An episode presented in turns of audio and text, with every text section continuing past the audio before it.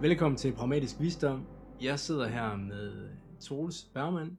Øh, jeg kan lige tilknytte en kort kommentar. Troels har været i et forløb hos mig, det er noget tid siden, og siden han blevet en rigtig, rigtig god ven. Og jeg vil sige en, øh, en højkaliber mand. Så vi har intention om, og i dag her komme omkring et emne, hvor vi ligesom vil kredse omkring det, dele vores refleksioner og tanker. Og Troels, hvad er det for en, øh, hvad er det for et fokuspunkt, vi skal tage vores opmærksomhed imod i dag? Hvad det er for et fokus, fokuspunkt, vi skal imod i dag, det er et uh, fokuspunkt, som jeg kan huske en gang i vores forløb, vi havde, hvor at, uh, jeg nævner en episode, hvor jeg havde været i byen. Og uh, jeg havde bare set nogle drenge, der bare var, altså, de hyggede sig. Der var gang i den, og der var købt alkohol, der var købt mange flasker. Hvor jeg så har, jeg har stået og kigget lidt på dem, så var jeg sådan, så jeg tænkte, er det virkelig det her? Er det er det, det fede? Er, sådan, er det her, hvor vi virkelig, du ved, det er der, hvor vi finder meningen, det er her, hvor vi står her. Og så kan jeg huske, at jeg kom hjem, så tænkte jeg over det, og så havde jeg et lille møde med Lasse. Og så kom jeg frem til, at det var som om, at der var sket en eller anden ting med, at der var kommet trivsel i mistrivsel. At det var simpelthen det, der var blevet sådan, hele den kontekst, især når man var i byen. Mm. Så der har vi det. Trivsel i mistrivsel. Jeg kan tydeligt huske, at du nævner det her, at det tager bare automatisk min opmærksomhed, og jeg synes, at det, u- uden at jeg nødvendigvis har en lang tankebane om, hvad det egentlig indfanget, at der er et eller andet her at være opmærksom på. Det her, det er en eller anden form for mekanisme, du rammer her. Ja, jeg kan huske, du var hurtig til at skrive ned på computeren der. Ja, det var jeg sgu. Ja. Jeg skriver ikke alting ned. Der er meget, du ved, jeg synes, der er noget vrøvl, det ved du. Mm. Så trivsel i mistrivsel. Nu nævner du selv det her eksempel. Øhm, det, der har sådan udfoldet sig i mit sind, efter du har nævnt det. Og, og det er jo så mine udfoldelser.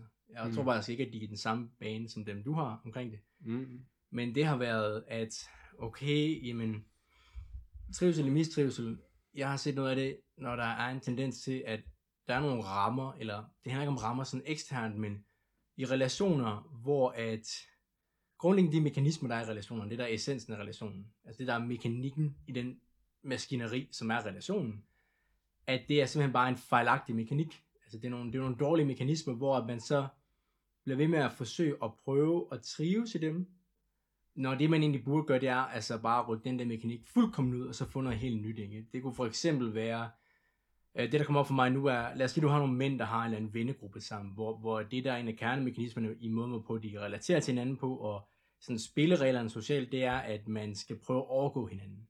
Hele tiden prøve at one-up hinanden. Mm. Og det er noget, der er meget udbredt, vil jeg sige, er mandlige fællesskaber, hvor alle egentlig er i en intern konkurrence med hinanden, hvor der ikke er en velvilje for hinanden. Det er ikke den der sunde konkurrencemæssige mentalitet, hvor man prøver at løfte hinanden op, men det er sådan, hvor man hele tiden prøver at overgå hinanden, så man i hvert fald er sikker, at man er sikker på sin egen banehalvdel. Det er noget, jeg vil nævne, sådan, okay, det, det er fandme trivsel i, i mistrivsel, ikke? Mm. Ja, jeg tror også, det jeg tog meget opmærksomhed imod, det var, at man kan have så så fine omgivelser, altså have, have købt en, en god bordpakke og have, eller have en båd og tage ud og sejle, men det er måske ikke rigtig det, der gør det i essensen så fedt. Det er samtidig det, der bliver lidt et slør for, ja, hvad kvaliteten egentlig er af den Mm. mm. relation, man sidder i. Og det, jeg mener, der er det vigtigste, det handler egentlig mere omkring den relation og, og kvaliteten af den relation med de mennesker, man sidder med, Mm. frem for de eksterne omgivelser. Ja. Altså, jeg kan sådan høre nogle lyttere, eller i hvert fald nogen, der siger, men altså, at det er sådan lidt en floskel, det her med, at okay, men det er faktisk relationerne, der betyder noget, ikke det, man har. Så jeg synes, vi skal prøve at komme lidt mere sådan metodisk til værk her. Øhm, hvorfor er det ikke bare endnu en floskel? Fordi øh, noget, der er min bevidsthed, er for eksempel, når, og, og jeg kan, det kan være et eller andet, at jeg bare, øh, det er måske sygt fra min side, det ved jeg ikke, men øh, at når folk til familiesammenkomster, de sådan skåler, at du ved, sådan, skål, ja, nu har vi det godt, og sådan, sådan ja, vi har det godt, og skåle, og Mm. at jeg, jeg fornemmer sådan en eller anden, øhm, altså hvad er det for en bevægelse, en psyke, der driver en til at lave den her sådan bevægelse af skåle, og ligesom have sådan, om vi har det da godt, og oh, vi hygger os på den måde.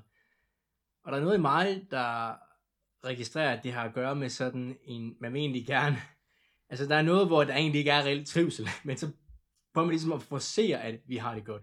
Vi hygger jo, Mm. på en eller anden måde. Øhm, for, det, det var i forhold til at tage det væk fra en flosklassen om, det er ikke materielle goder, men relationer, der betyder noget. Fordi det, der egentlig er her, det er jo, det er jo ikke noget materielle goder at gøre, men det er jo netop, Mm. at det er selve relationerne, og, og måden på fællesskabet egentlig er sammensat. Det der er limen i relationerne, det er bare en lortelim.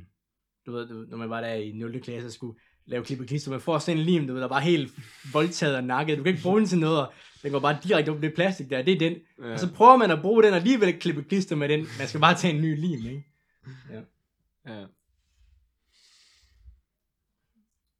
Så ja, det vil jeg sige, og jeg vil gerne lige vende tilbage til det eksempel med, med byen, Mm. fordi at jeg tror også, det, det jeg tog opmærksom mod, det er, at de mennesker, som så, fordi jeg, jeg, det jeg har kunne se og bemærke, det har været, at der er sådan nogle bestemte spilleregler, som er attraktive, eller i hvert fald gode at spille ind med, når man er i specielle sociale kontekster. Som ligesom er Ah. nogle, det er sådan nogle, nogle metoder, man kan bruge, som mange bruger også ubevidst, men som egentlig bare, og jeg må erkende, at jeg tror også, at nogen, I vil kunne ikke kende til, når jeg siger, at tit så de mennesker, der er villige til at bruge lidt flere penge, eller de, de i folkeskolen har lidt flere penge end de andre, eller får lidt flere penge af mor på mobile pay, det er, det er tit også nogen, man har mere lyst til at hænge ud med, og Ja. de, de personer, som kan snakke højst, når man er til en fest, de personer, der kan lave de vildeste ting, det er tit dem, der får opmærksomheden. Og det er som om, og jeg kan huske en fra min folkeskole faktisk, som hvis forældre var sådan, jeg kunne huske, at hans far var fodboldtræner, og, øh, og jeg kan huske, at hans forældre, jeg tænkte, de var sgu ret seje, de var ret cool, og, øh, men så kunne jeg se på ham, jeg gik i klasse med der, hvor at, han, det var som at han havde bare ikke nailet den, altså sådan, i forhold til de, de rammer, som der var blevet sat i klassen, og de omgivelser, det var sådan, Altså, han kunne ikke finde ud af at, at, læne sig ind i de der metoder. han kunne ikke læne sig ind i de der med, at det handler om at råbe højst, det handler om at kunne snakke mest, og kunne være lidt efter hinanden, og så videre. Ja. det der one-up og sådan, Ja. det, det gik han ikke ind på, og, og så endte det lidt ud med, at, at ja, han ikke var så populær, og så folk havde lidt opfattelsen af, at du ved, han er ikke så meget, altså der er ikke så meget der. Hvor så senere hen, altså det var nogle ting, jeg stødte på et par gange med nogen, hvor det sådan, hvis jeg reelt satte mig ned og havde en samtale med dem her, og sådan en dyb samtale, hvor jeg også bare åbnede op for nogle ting, ikke fordi man skal sidde og snakke, altså, snakke totalt dybe følelser, Nej, som man kan sige, men, men bare sådan, Bare sådan en reel samtale. Ja. have en reel samtale, så de mennesker, som der ikke er dem, der råber højst, det er samtidig dem, man kan få den bedste samtale med, Mm. i hvert fald noget, jeg er blevet bevidst omkring. Mm. Mm-hmm. Du vender jo igen tilbage til det her med byen, hvor det i hvert fald er der, du ser nogle tydelige øhm, bevægelser eller dynamikker, nogle metoder. Kan du prøve at komme ind på sådan nogle af de her metoder for at bruge det, for at bruge det til? Mm, ja, det kan jeg godt. Nu, nu plejer jeg jo selv at, at gå, gå en del i byen. Ja. Um, det gør jeg ikke så meget mere, men dengang jeg gik i byen, så havde vi en bestemt gruppe. Jeg synes, det er godt, hvis vi bringer lidt ned i nogle, nogle relationer. Ikke fordi jeg skal sidde her og nævne navne, og, Nej, nej, nej. men selvfølgelig bare, at det kan give måske lidt mere, mere forståelse. Forstå det lidt bedre. At der var en bestemt gruppe af drenge, som jeg sådan tit, det var sådan dem, jeg for det meste tog i byen med. Mm. Og, øhm, og vi mødtes altså relativt ofte, men da vi mødtes, så var det hovedsageligt omkring aktiviteter. Altså vi kunne spille paddeltennis, vi kunne... Ja, paddeltennis er jo en rigtig populær en. Og det, Ja, det er populært. og, og det skal siges, jeg har ikke, det er ikke fordi, at jeg sådan er, har noget imod de her aktiviteter, sådan, det skal man stoppe med at gøre.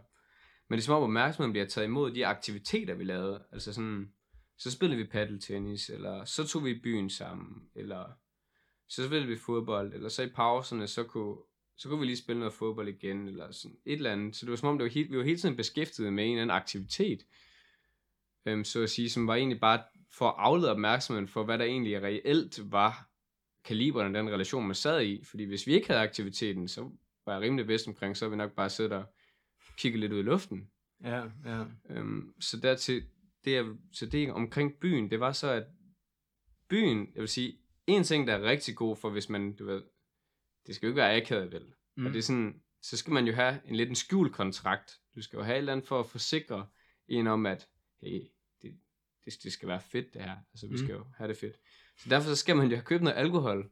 Fordi alkohol, det, det gør det jo, det er jo mange, har jeg bemærket, det, det er i den vennegruppe, det var også, når vi kom, skal vi bare have den der kirsebærvin, og så skal vi blande det op med iced tea, og så skal vi bare være, være bankelamme, og det var det, der gjorde det fedt. Og hvis, Ja, og du nævner termen det her med skjult kontrakt. Altså, det er en kontrakt, der er der socialt, som man ikke eksplicit i tale sætter, men den driver ligesom relationen, ikke? Og det Jo. bliver, jeg vil sige, skjulte kontrakter bliver altid meget tydelige, når man så bryder dem. Ja, lige altså netop for eksempel med alkohol, hvis nu man bare siger, øhm, nu er det ikke fordi, jeg har så mange eksempler med det for mit eget liv, men, men det jo det, der er begyndt at være en modbevægelse, kan jeg se, nu imod den her alkoholdrevne relationskultur, at så snart man så ikke går med på den her kontrakt der, så kan du tydeligt mærke, altså, og det er med en studie, man vidste måske ikke engang, den var der, og så er det så holdt af kæft, lige pludselig, når der så ikke er alkohol indblandet, og jeg ikke skal være med på den, så kommer der en, en, en tydelig ambivalens, aversiv, måske fjendtlig reaktion fra de andre. Ikke? Ja, det er rigtigt. Eller især den der, sådan et moderne term, som der bliver brugt meget, det er kokse. Altså, man kan kokse på en. Det vil ja. sige, være lidt efter en. Hvor jeg så havde et eksempel fra en, en fest, hvor vi var til, vi havde ikke set hinanden i, i lang tid. Så i, i, i hvert fald, i hvert fald 4-5 måneder, hvor vi så endelig mødes, hvor at, øh, vi sidder der, og vi siger hej til hinanden, og det var de der, det var de gutter der, som, jeg egentlig ikke, det, vi, vi havde lavet mange aktiviteter sammen, men vores relation var ikke, altså de var ikke så dybe. Men så kom jeg ind der, og så var jeg, jeg drak ikke, eller jeg havde taget et par øl med, men det var ikke fordi, jeg skulle være hammer. Og, øhm, og så var der ham ved siden af mig, han, han drak heller ikke. Og så, jeg var meget hurtig til at sige, da de sådan spurgte, hvad skal du ikke have noget mere, skal du ikke lige, hvor jeg bare var sådan, kiggede bare på dem og sagde, nej, det er sgu fint, jeg klarer mig. Hvor så ham ved siden af mig, jeg kunne godt se ham og sådan lidt, så ved, fordi han plejer altid, han plejer altid at være med på den der. Hvor så ham, der sad ved siden af, han sagde til ham, hvad, du skal sgu da drikke, hvad sker der? Og så begyndte han sådan lidt, nej, nah, det er fordi, at jeg har lånt min mors bil og så videre, og jeg, jeg skal de ting. Men så, så var de sådan, de begyndte sådan at, at joke lidt med det, sådan drille lidt, kom nu. Og så lige pludselig sagde han, jo ved du hvad, jeg, jeg kører hjem med bilen, og så kommer jeg med cyklen. og så havde han kørt hjem med bilen, og så kom han så på sin cykel, og så havde han været i Rema, og så havde han købt to flasker vin. Og så da vi var kommet hen til festen igen, så da, vi, da han kom ind, og det var fordi vi havde, han havde lavet vedmål med en af de andre omkring, han skulle ikke drikke to måneder, fordi han går op i træning og så videre. Og så da han så kom ind igen, så kan jeg huske, så sad vi der, og så begyndte folk bare at klappe. Du ved, det var bare sådan, yes, du ved, hvor er det fedt, fordi nu kan vi have det sjovt. Men de vidste godt, at han havde en målsætning om ikke De at drikke. vidste godt, og ham, den ene af dem, han havde målsætning med, han, han var faktisk også til stede, altså, og han klappede også med. Så det var sådan, det var sådan helt mærkeligt at sidde der, og så blev han simpelthen hammerlam og endte med at gå helt kold i byen, da vi kom derind, før vi faktisk kom derind, og brække sig udenfor. Så det var sådan, men også da han så gjorde det, så var det igen, hvor vi andre var sådan, det synes vi også, der var sjovt. Hvor det, var, det blev bare sådan lidt en misforstået koncept, fordi hvor holdbart er det der lige sådan på den lange bane reelt? Det, der tager min opmærksomhed er jo, at selvom de har, altså, man har en bevidsthed om, hvad det er for målsætninger, den person har sat for sig selv, ikke sådan er egocentreret egen interesse, men sådan, jeg vil faktisk gerne prøve at få livgrev omkring et eller andet. Ikke? Jeg vil gerne prøve at Mm. være en anden mand, end den jeg er. Øh, Jeg vil faktisk gerne prøve at være en mand, jeg selv respekterer. Lige præcis. Altså, når man får muligheden for at, ligesom, hvis man bruger sådan en billedlig, en, en engel, der har vinger, du tager vingerne af den, fordi så falder den ned og kommer ned på det, med de dødelige igen. Ikke? Øhm, hvad jeg mener med det er, den opportunisme, folk tager med det samme, når de har så mulighed for at tage nogen, der faktisk prøver at rykke sig ud af den dårligdom, eller uhensigtsmæssige, Mm. hvad skal man sige, adfærd, de nu er i, så, så, så man skal ikke undervurdere, hvor opportunistiske folk kan være der. Nej, det er vel også... Så du siger, de sidder og klapper i ham, ikke? Ja, det er, Yes, kom, kom med ned, kom med ned i vores dårligdom her. ja, ja, ja. Og Yes, super. Det, det er vel også et, et rimelig, en, kan være i hvert fald en, en rimelig god indikator for at se relationer og kaliberne, de venskaber, man reelt har. Mm. At det er sådan at vurdere, hvis jeg reelt har sat mig et mål, som jeg gerne vil holde, at det er sådan nogle venner, som så egentlig ved, støtter mig med det. Mm. Sådan har min ryg, og du ved, prøver sådan at virkelig også at, holde mig op på det. Hold ansvarlig. Ja. Holde ansvar. Hvis vi kunne komme med sådan nogle, øh, så det ikke bare bliver en sludder for en sludder, det bryder vi os ikke om, det ved du Troels. Ja, det er Så kan rigtigt. vi jo sidde og læse ud og hjemme, eller se og høre. Øhm, så den allerførste ting, vi kommer omkring, hvis man skulle lave sådan altså pragmatisk implementering i sit eget liv, hvor man, for eksempel hvis man tænker, er der nogle skjulte kontrakter, man kan godt have sådan en fornemmelse. Det du så tænker, der er den skjulte kontrakt, altså det, det ligesom handler om, for eksempel det der med alkohol. Mm. Jamen prøv med nogle af de her relationer faktisk bare en aften, og så lad være. Ja, Og, yes. så, kan, du- og så kan du se, hvordan folk responderer. Og der har du dit svar. Mm. Og det jeg bemærker så ved ham, der du nævnte, tog, tog hjem og, og med, med bilen, at, at han, gik jo kompro, han gik jo på kompromis med hans grundlæggende integritet, som jeg sagde. Ikke? Altså hans egen tillid til ham selv gik han jo på kompromis med. Mm. Jeg tror ikke, at han ser sig selv i spejlet, fordi jeg tænker, okay, jeg er egentlig en mand, jeg respekterer. Jeg kan ikke engang holde min egen ord over for mig selv. Det er fandme noget, der undergraver ens egen sådan selvledelse. At på samme måde der, at hvis man så tager det her valg om at øhm, skal bruge nogle kontrakter, Jamen det han gjorde, han prøvede jo ligesom at bruge, han var selv opportunistisk, brugte nogle eksterne omstændigheder, sådan, ah, men det er derfor, så ved, hvor du var meget klar omkring, og det er ikke for at puste din glorie, det er jo ikke noget, vi har aftalt for inden det her, i hvert fald ikke i den her episode, at du sagde nej. Altså bare sådan, nej, det skal Ja. jeg ikke. Og, de havde, og der kunne jeg se, at de havde så respekt til mig. Altså, det var ikke sådan, de begyndte at Nej. kokke som sådan. Og det er ikke fordi, at folk er- at de var bange for at kokke på mig. Det var ikke det, men de havde respekt for, at jeg havde Mm. taget den beslutning, og jeg stod fast i det. Så der kan vi jo sige, det er jo en konkret karaktermæssig træning, man nok kan lave, hvilket jeg anbefaler til alle mænd faktisk at bruge noget tid på, det er, at når du siger nej til noget, du vil gå med på, nu skal det ikke være sådan i forhold til, at man ikke gider, at man er doven, og ikke vil være en del af et fællesskab, eller til sådan et eller andet. Jeg mener, når du har nogle mål, og du ved, hvorfor du har dem, og det handler grundlæggende om, hvilken mand du vil være. Så jeg mener ikke mål i, at øh, jeg skal opnå det her, eller sådan. Prøv, prøv, hvis det er nogle ting i forhold til at være den, hvis det er nogle ting, du skal gøre, for egentlig at være en mand, du selv vil respektere. At når du så skal afvise ting, og når du skal sige nej i forhold til at kunne gøre det, så lad være med at forklare dig. Det er min træning til mænd derude, der. Lad være med at forklare dig. Mm. Ikke lade være Ja. scene, ikke være aggressiv, ikke være defensiv, bare lad være med at forklare. Lad være med at være en undskyldning over for dig selv. På den måde, ikke? Selvfølgelig, hvis der er en, der sådan reelt spørger ind sådan, om, hvordan kan det være, hvor de, man, kan, man kan mærke, at de faktisk ikke prøver at putte et eller andet af deres shit over på dig, men sådan, hey, det der, det tager man opmærksomhed, hvorfor for eksempel ens romantiske partner, så kan du godt lægge kortet på bordet, som det er, men ellers, hvis der er noget, du skal gøre for at være en mand, du selv vil respektere, så lad at forklare dig, når du skal gøre de ting, der kræves af det Mm. Ja. med, med en fodnote af, hvis du har en, en, en kæreste, at så kan det være en god idé at lige involvere dem i det her. Det, det kan godt blive Jeg har selv lige øh, for nylig lavet fejl, hvor jeg gør noget relateret til det her, hvor jeg ikke lige du var fremme involveret i spillet. den. Ja, det var ikke så godt. Ja. ja, Ja. Så hvad med at føle rundt ligesom mig?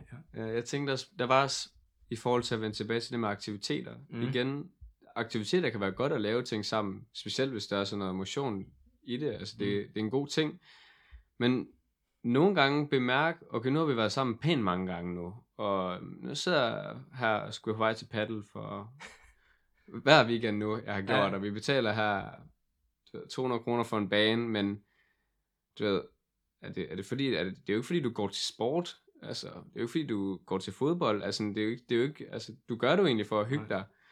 Så det er sådan, læg mærke til de aktiviteter, du laver med dine venner, fordi hvis det hele er bygget op omkring udelukkende aktiviteter, om det så er, I spiller fodbold sammen, eller om I dyrker paddle, eller tager i byen, så prøv lige at tage opmærksomhed. Eller videospil, var det til. Ja, eller gaming, hvor man så også lige sidder på og, og kan snakke sammen der, hvor man så kan snakke om, om, om sit skydespil. Så, så er det prøv en gang imellem, og så tænke, okay, hvad vil der ske, hvis jeg reelt sagde, hey, gutter, kommer ikke bare lige over for at chille lidt, Mm. bare den her aften. Ikke fordi vi skal drikke noget, bare lige komme over. Bare sådan lige prøve at se det, og så hvis det, og jeg kan forestille mig, at der er nogen, der tænker lige nu i deres hoved, what the fuck, hvad, det lyder æder med, med mærkeligt. Ja. Hvad, folk, hvad, folk, hvad folk vil ikke tænke om det Mm. hvis jeg gjorde det, men det siger måske også lidt omkring de relationer, du Ja, så har. Ja, relationer. Og, ja. Jeg, øh, det jeg, jeg var involveret lige kort omkring sådan det her med mænds mødesteder. Øh, Det er noget form for mænds sundhed, der har lavet det, og der var der den her erfaring, de havde med generelt, at sådan, når mænd ikke havde noget at samles om, så var de rigtig dårlige til at møde op og forpligte sig. Hmm. Og så det jeg bemærker, når jeg, når jeg kan se det i retrospekt nu i forhold til det, vi snakker om, det er jo ligesom accepteret, når man ligesom en præmis, vi så skal lave aktiviteter for mænd, og det er sådan, det, det er sådan mænd skal gøre, vi er nødt til at have aktiviteter, hvor jeg sådan lidt, det synes jeg skulle være at sætte standarderne lavt. Altså, vi har med mennesker at gøre her, Hvi- hvis, hvis vi så bare siger, når man, så er vi nødt til at mødes på paddle, og så lave et eller andet der, Ja. ikke? Altså, come on, altså, og det her med, at sådan, at, øh, jeg kan huske, det var det her på det her mandefald, hvor der er præst, der arbejder med hjemløse med mænd, han sagde det selv, altså, løsningen på det her er jo ikke sådan, at det er sådan, at mænd skal begynde at tage sig lidt sammen.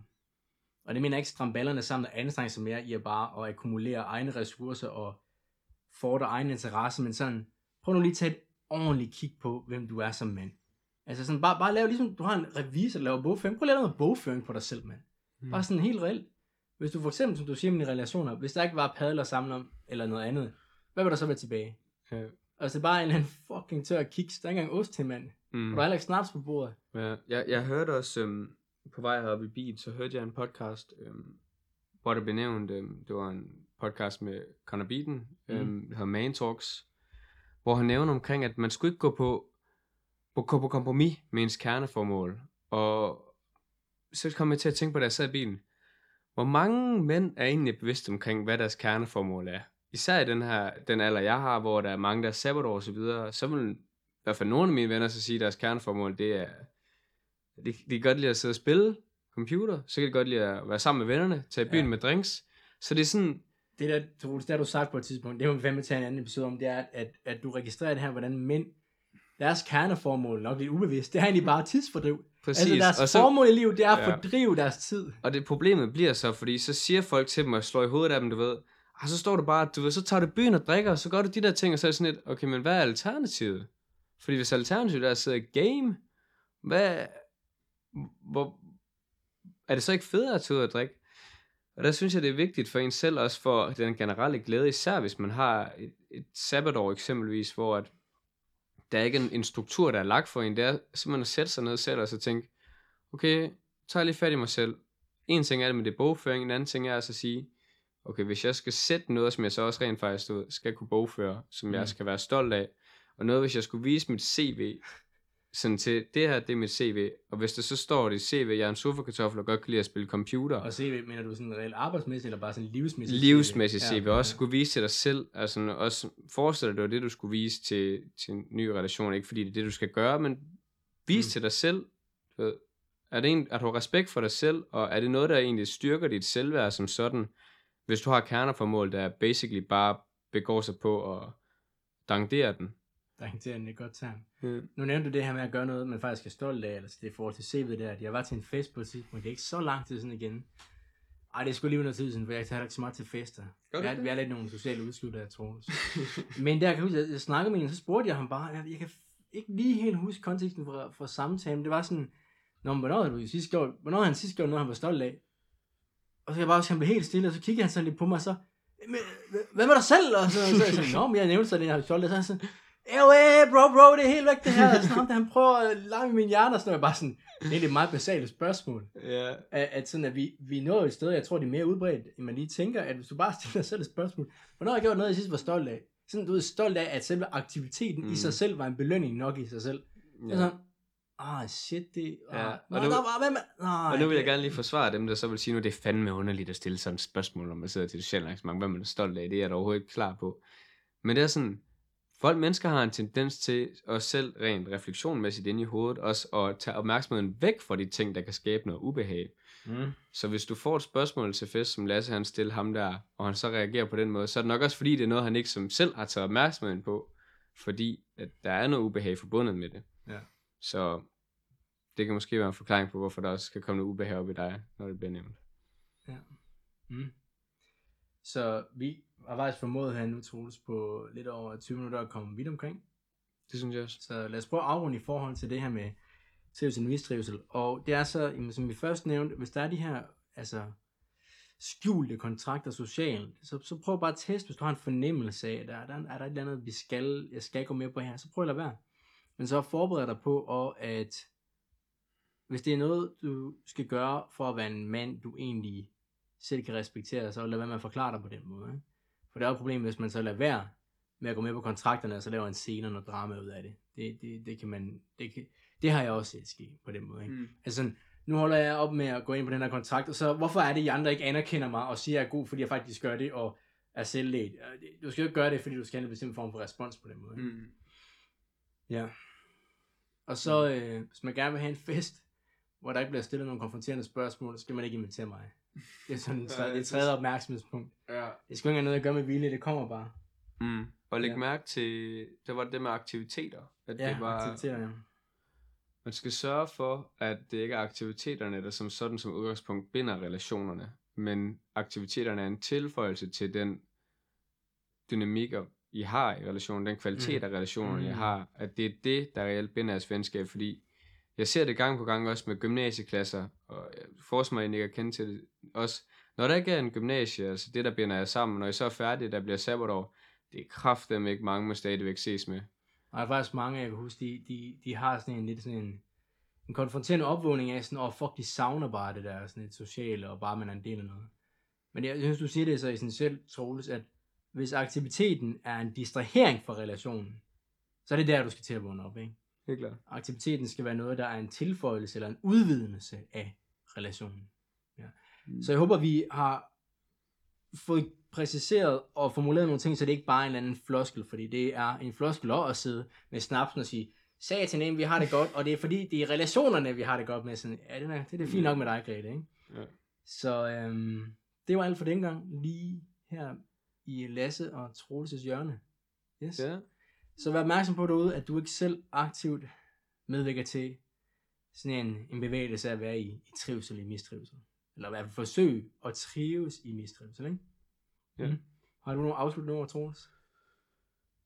Vi kan lave den der, at øhm, I unge søger livet foran jer, skal have det sjovt.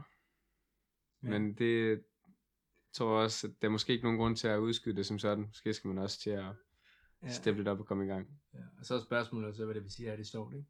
Mm. Hvor sjovt det er at distrahere Nu tager du hen, nu bliver det simpelthen, nu går vi simpelthen helt ned igen. Ja, så går vi hen ad det, må hellere stoppe med. Uh, i det kaninhul der. Så jeg vil slutte af med at sige, at når man tænker, man egentlig har det sjovt, eller gør noget, der er sjovt at leve livet, mit indtryk er, at det ofte egentlig blot er drevet af at distrahere og fjerne opmærksomhed for det, der egentlig er den reelle, konkrete levede hverdag og liv, man nu har. Yes. Og med det kan jeg gøre mig rigtig upopulær og sige tak for denne gang. Tak for den her gang.